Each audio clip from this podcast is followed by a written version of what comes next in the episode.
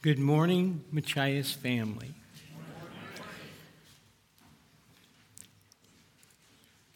It's been so nice. Uh, we haven't been here a lot. I've been preaching at some other places, but to hear Ron's messages bring me back to when Carol and I first came here in 1990, and then to realize that it's been 30 some years. And we both look a lot older now. but it really does feel like family. Um, and I am absolutely privileged to be up here with you today. It's also a hard day for me. Um, it's an interesting. God's provision, God's providence. I had developed a three part message to share with the people in Skykomish, where I was going to be preaching for three weeks in a row. And it happened to be on having joy in the midst of trials. Imagine that, God. Um, you know, this has been a tumultuous time for our Machias Church family, for us as well. Some of the people that I have reached out to and, and that have reached out to me know of some of the issues that we've been going through in our family as well. Some very serious things that we've been dealing with. And then just two weeks ago, Friday, we got word that my brother had passed away at work suddenly. And he was 47. And I didn't get a chance to say goodbye. So it's been really hard. But then I look back and I see the, the, the, preparation that God had given me for this time. I had prepared this series months ago when Tony Bittner had asked me would I fill in it at Skykomish. And I see that God had his hand in this. Let me read for you from 1 Peter chapter 1, verses 1 through 7.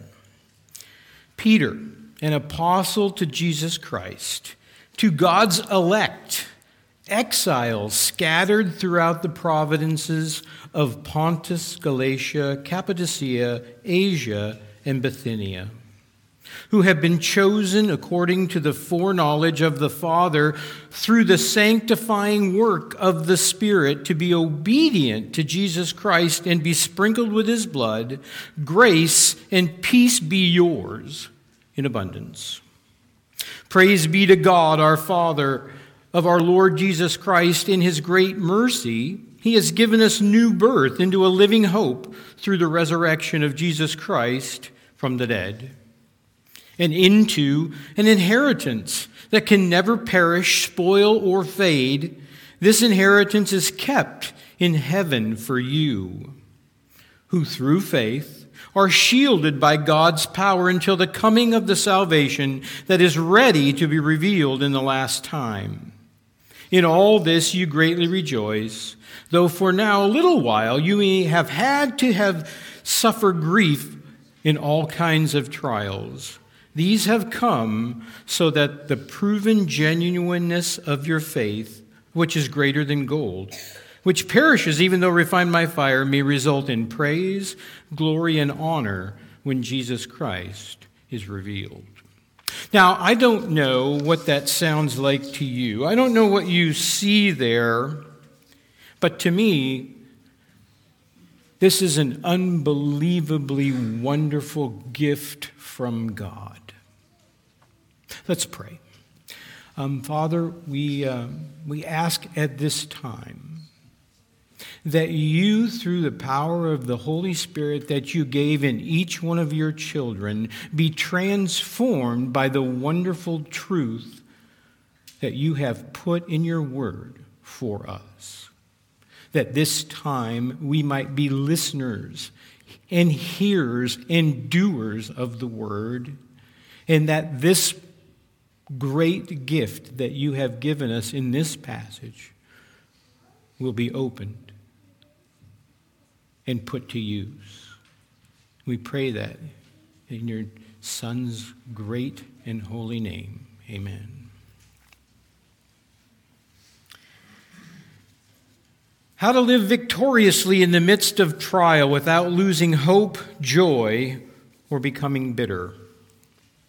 Which is one commentator's opening remarks on the book of Peter, 1 Peter. 1 Peter was written by Peter somewhere around 45 to 50 AD. And the Christian church at the time was going through some major persecution by the Roman government. The Emperor Nero was accusing Christians of burning Rome. Many feel because he had done it himself and he needed someone to blame it on. He had burned Rome, they said, possibly because he was obsessed with building things in his own image. He was very entrenched into uh, the Greek culture, and he wanted to rebuild the city of Rome using Greek architecture and Greek icons. And so he burnt it, they say, but needing someone to blame it on, he blamed it on the Christians, uh, who were a pretty popular scapegoat at the time. Uh, many of the things that Christian family, especially Christian families, went against the culture of the Roman uh, culture then. And so there was, they were under heavy persecution. And Peter was writing this letter to different churches. This is not uh, addressed to specific church. We saw at the, at the beginning uh, to God's elect scattered throughout. And so Christians had been moving out. And they had moved out of Jerusalem in the persecution, and God was using this as God works all things together for the good of those who love Him, those who've been called according to His purpose. And I can only imagine a bunch of Christians who have decided to go against their culture and follow Christ and then be tracked down and killed in various ways by Romans. And they must be thinking, God, what did you have in mind here? Why is this Christianity so hard? We're trying to serve you, we're trying to be faithful to you, and this is what we get. And yet, God was using this persecution to spread Christianity throughout the known world because God is much more interested in making you holy than he is in making you happy. But however, the gift that I saw in this passage was that joy is available in the midst of the unspeakable and the unthinkable. But you'll have to I have to be honest. I'm having a hard time opening the present and taking it along. I'm still struggling to find the joy. But this particular passage that God has had me studying for the last three months glowed like a light from the pages of my Bible as I was seeking some place to find comfort in the midst of the unthinkable. So I opened my Bible as I was studying for this, and some things popped out in different places. One in 1 Thessalonians 5 16 through 18. Be joyful always. Pray continually, give thanks in all circumstances. It's easy to say, it's easy, maybe even to do a little bit when things are going well in your life, but that's not the connotation here. The connotation is be joyful always. Joy is not something that is linked to circumstances. If it were, it would be very fleeting at best. It is based, this confidence, this feeling of wellness, this peace, comes from who God is, who you are in Christ, what God is doing, what God has done, and what God is going to do in your life. And it is based on that, not on what is happening happening. Every single human being is going to have at least two phases of their existence. One here in this life and one here or two if you i think there's a intermediate place where we go waiting the final resurrection. So you could kind of say maybe there's three. But this life is completely different than the next one joy will be an automatic for those that are children of God in the next life. No eye has seen, no ear has heard, no mind can conceive of the wonderful things that God has prepared for those who love Him, it tells us in 1 Corinthians.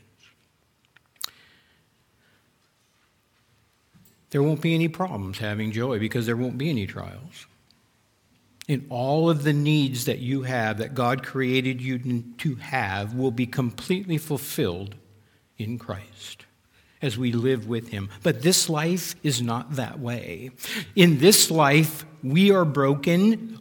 Others around us are broken, and the world and the creation we live in is broken, and many times it hurts.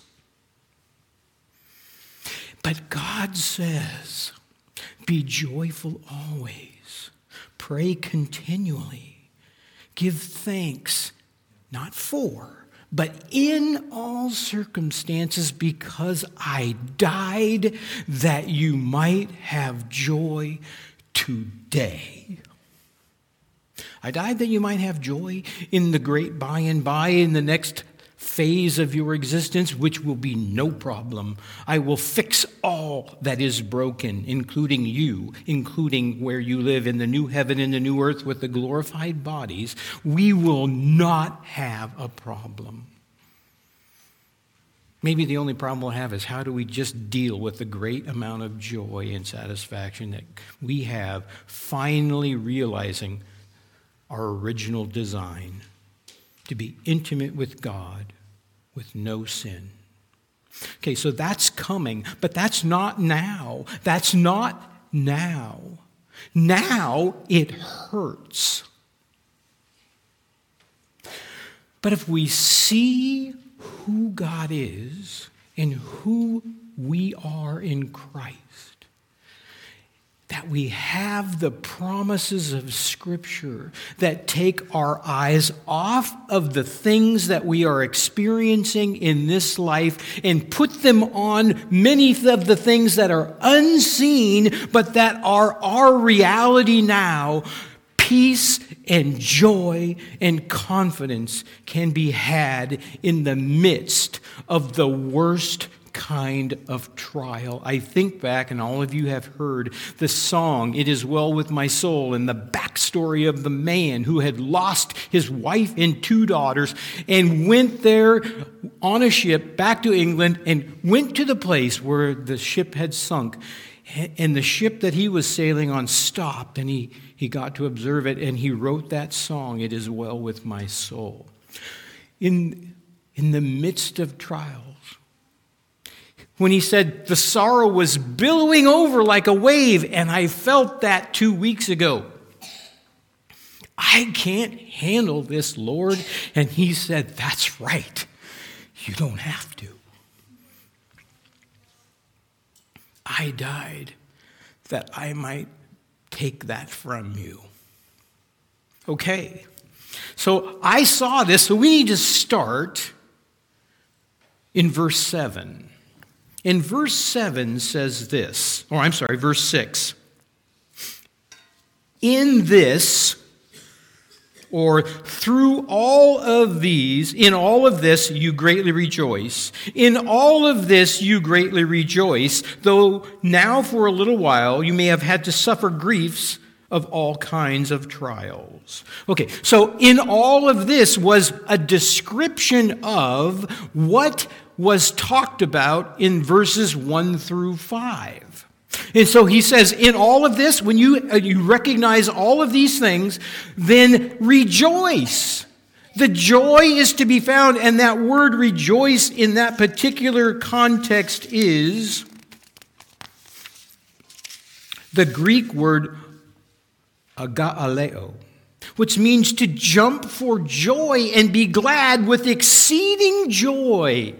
And so, what Peter is telling them is if you go back and recognize the description of the things that I have just told you is your reality in Christ, rejoice in those, even though now, for a little while, perspective, a little while, you have had to suffer griefs. And that word for grief is lupeo which means a heaviness and a sadness and a sorrow. God knows that life is hard.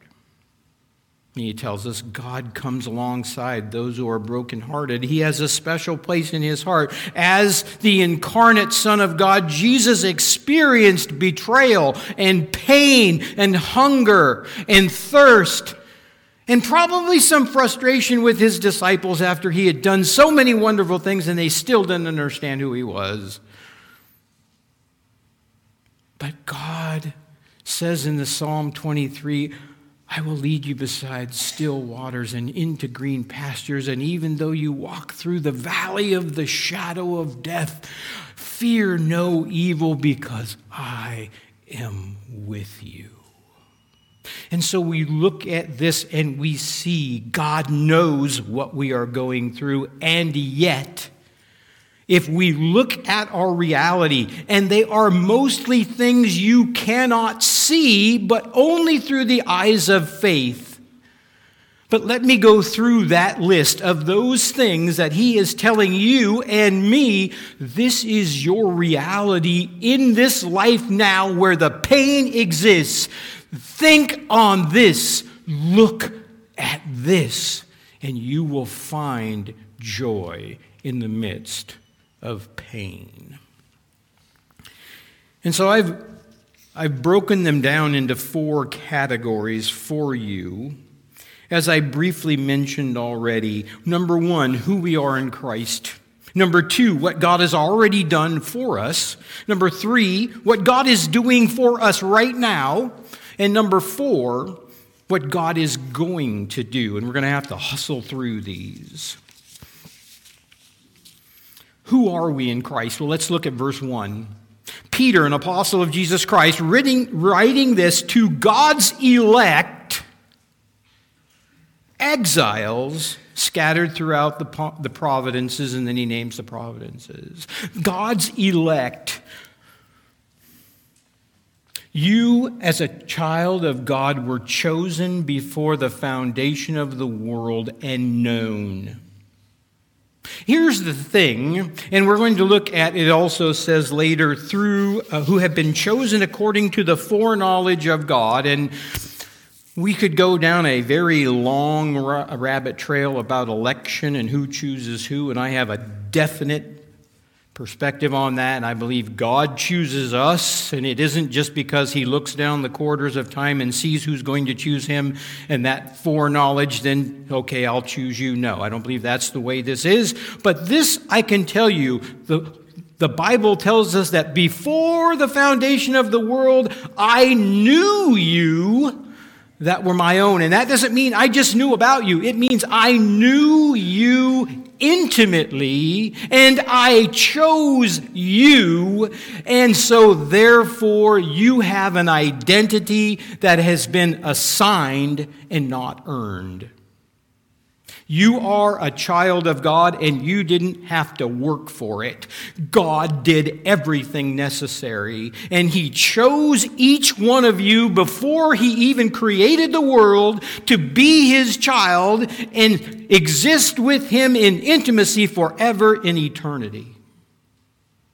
Now, not everyone in this world, in this life, is going to acknowledge you as special like that. And they may say, Look, the more I know you, the least I'm going to choose you. But don't we all want to be known? Don't we just want to be known intimately? The thing is now, sometimes the more people know us intimately, the worse we look.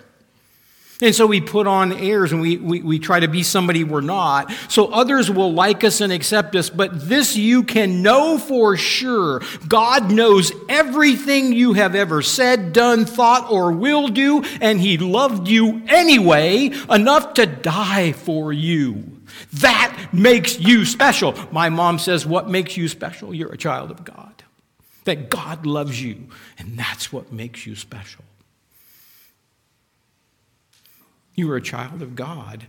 And that is one of the things that helps us to find joy. That God, even though He knew me, all the knuckleheaded stuff I was going to do, all of the things, the mistakes I was going to make, all the times I would trip and fall and fail, God says, I know all that about you. I love you anyway.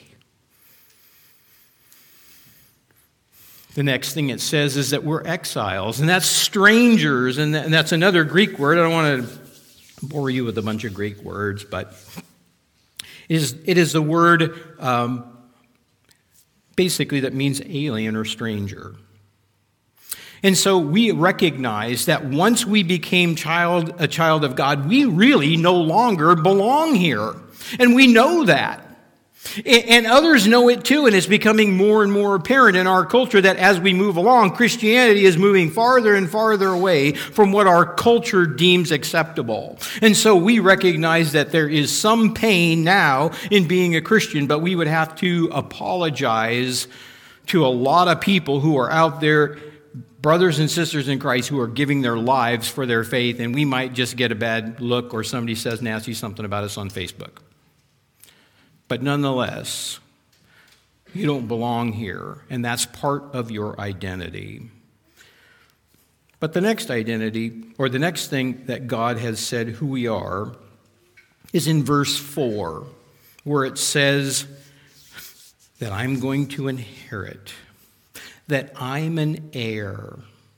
God is saying, Look, this is who you are. You belong to me. And when that happened, when you became one of my children, you have no idea how great that is going to be, especially now. Because right now, in this world, you will have trouble. Right now, you are under attack from Satan at times. Right now, the things that you believe about me and the stands that you take about for me may cause you pain, but I'm telling you, look down the road because you are an heir of an inheritance that I am keeping for you, which we're going to talk about.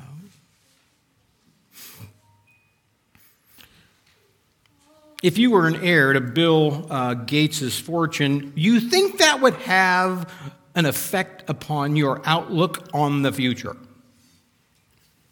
I mean, maybe. I don't think it really is making him happy, but nonetheless, as an illustration, knowing where we're going, knowing where what and where and what we're going to have God is saying can give you joy in trials. You are an heir. Okay, what has God done already? Verse 2 He has sprinkled us with His blood. You know the reference to that, what that's talking about? Moses, as he was confirming the covenant, took the sacrificial blood from the sacrificial lamb and sprinkled it on the people of Israel to confirm the covenant that God had made with them. So, what has God done for you? He has confirmed the covenant that He has made with you and made you the promise, and He did it at the cost of the life of his son. That should bring us joy. He also has shown us his mercy in verse 3. Praise be to God and the Father of our Lord Jesus Christ, who in his great mercy he has given us new birth into a living hope through the resurrection of Jesus Christ from the dead. Now, if you you can't do this, but if you possibly could do this, if you could just be alongside someone who dies and they're not covered by the blood of Jesus Christ, and you could see the existence in which they were going, you would understand the value of the mercy of God. To know not just how wonderful it is that the place is that you're going, but to recognize the depth of the despair in going somewhere else. I think we would be a lot more grateful for what we'd been given. If we had even an inkling of what the next level of our existence would be without Christ, we would all be rejoicing to the heavens. Thank you, God. That is what I deserved, every bit of that and more.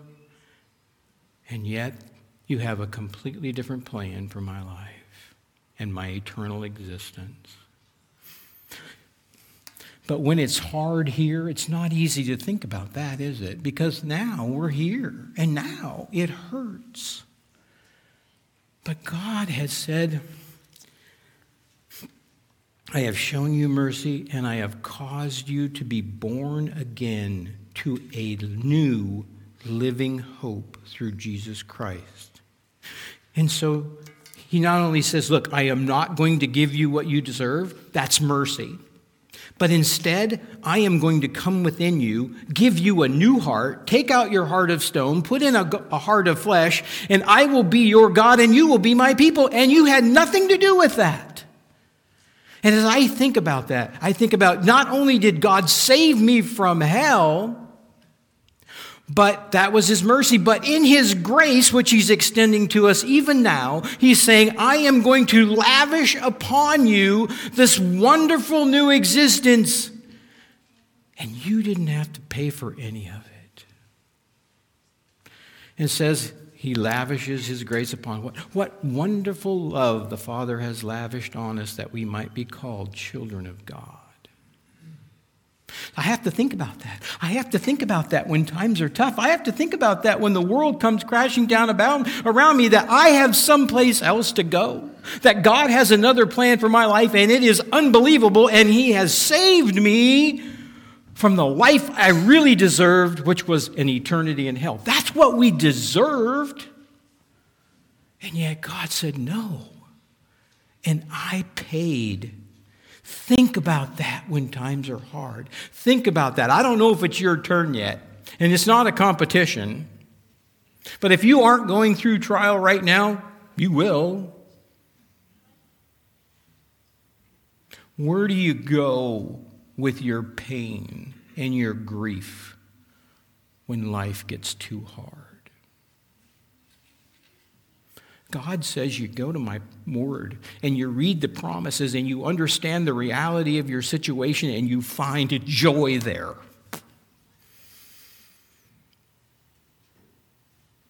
I've done so much for you. I am doing so much for you, and I am going to do so much for you. Focus on that. Keep your hearts on things above. This plane is difficult. There are twists in the road. There are things that come out of left field. There are things you never saw coming, but I did. But keep your eyes on me. I have done so much for you, and I love you. There's a combination of things that is unbelievably valuable, and it's this God is in complete control of everything, He's absolutely sovereign. And number two, He loves you like mad. That is an unbeatable combination. And he looks down at his child and he understands how hard it is.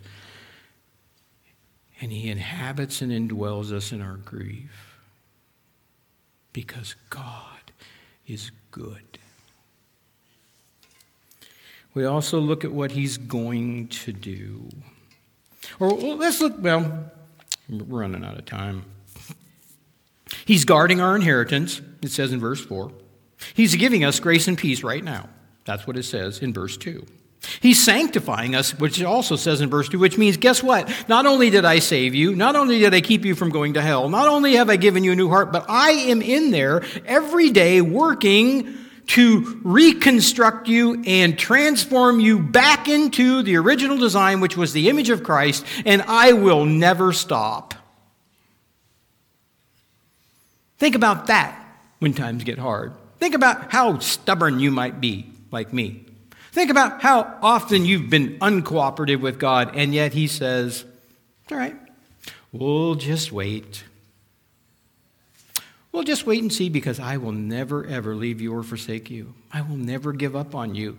As many times as you turn back and go off the path, I will never stop because you have been predestined to be conformed to the image of Christ.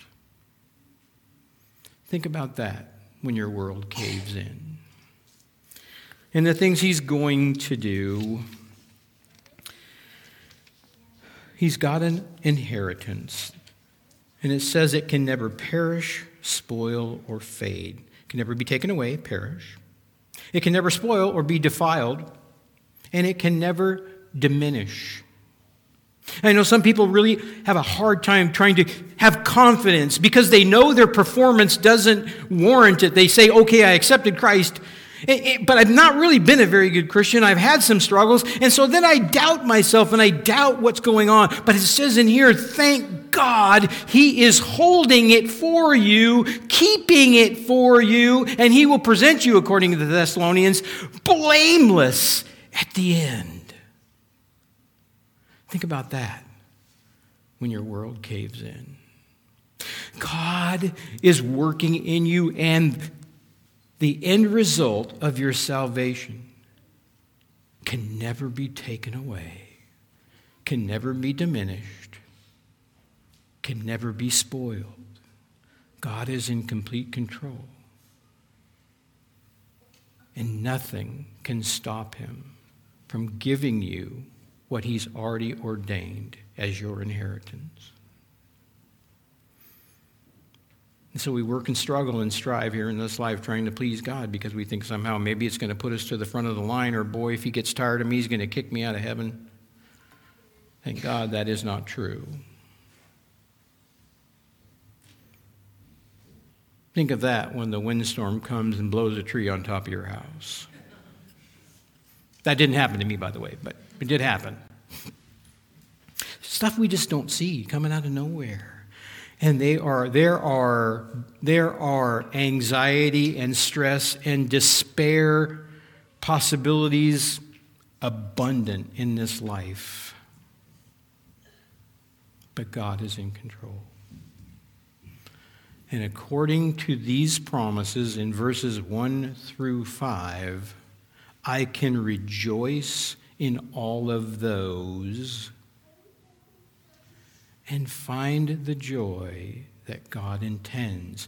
It requires refocusing on the things that are real but can't be seen. It requires understanding and being knowledgeable of the promises that God has given us in His Word and relying on them. It requires seeing the things in faith that don't make sense now, but are told to us in the inerrant Word of God. So, just as a conclusion, we can go on to, and I didn't put this in there, uh, on the scripture, but isn't it fascinating how God puts his own conclusion right in there in the next two verses? And he says this in verses 8 and 9 Though you have not seen him, you love him. See, what he's saying is, you don't see Jesus. He's gone to be with God. But guess what? You still know him and love him because I have given you the faith and faith is not something you can see, but it is the thing that God dispenses His grace through. And He's given you the faith. By grace you've been saved through faith. This not of yourself, but is a gift of God, lest any should boast. Ephesians chapter 2. And so he's asking us and he's telling us this is the conclusion. See, if you want to find this joy and you're going to go back to the promises in verses 1 through 5, here is how that works.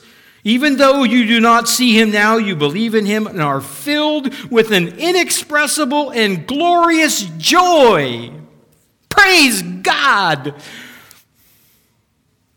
The promises of God are there, and sometimes we don't see them. But when you rely on them, you own them. And then finally it says, For you're receiving the goal of your faith, the salvation of your souls. And see, that's why this is the big picture. This is, we have to be looking at the big picture because the here and now and the, the immediate circumstances oftentimes are incredibly and sometimes overwhelmingly painful.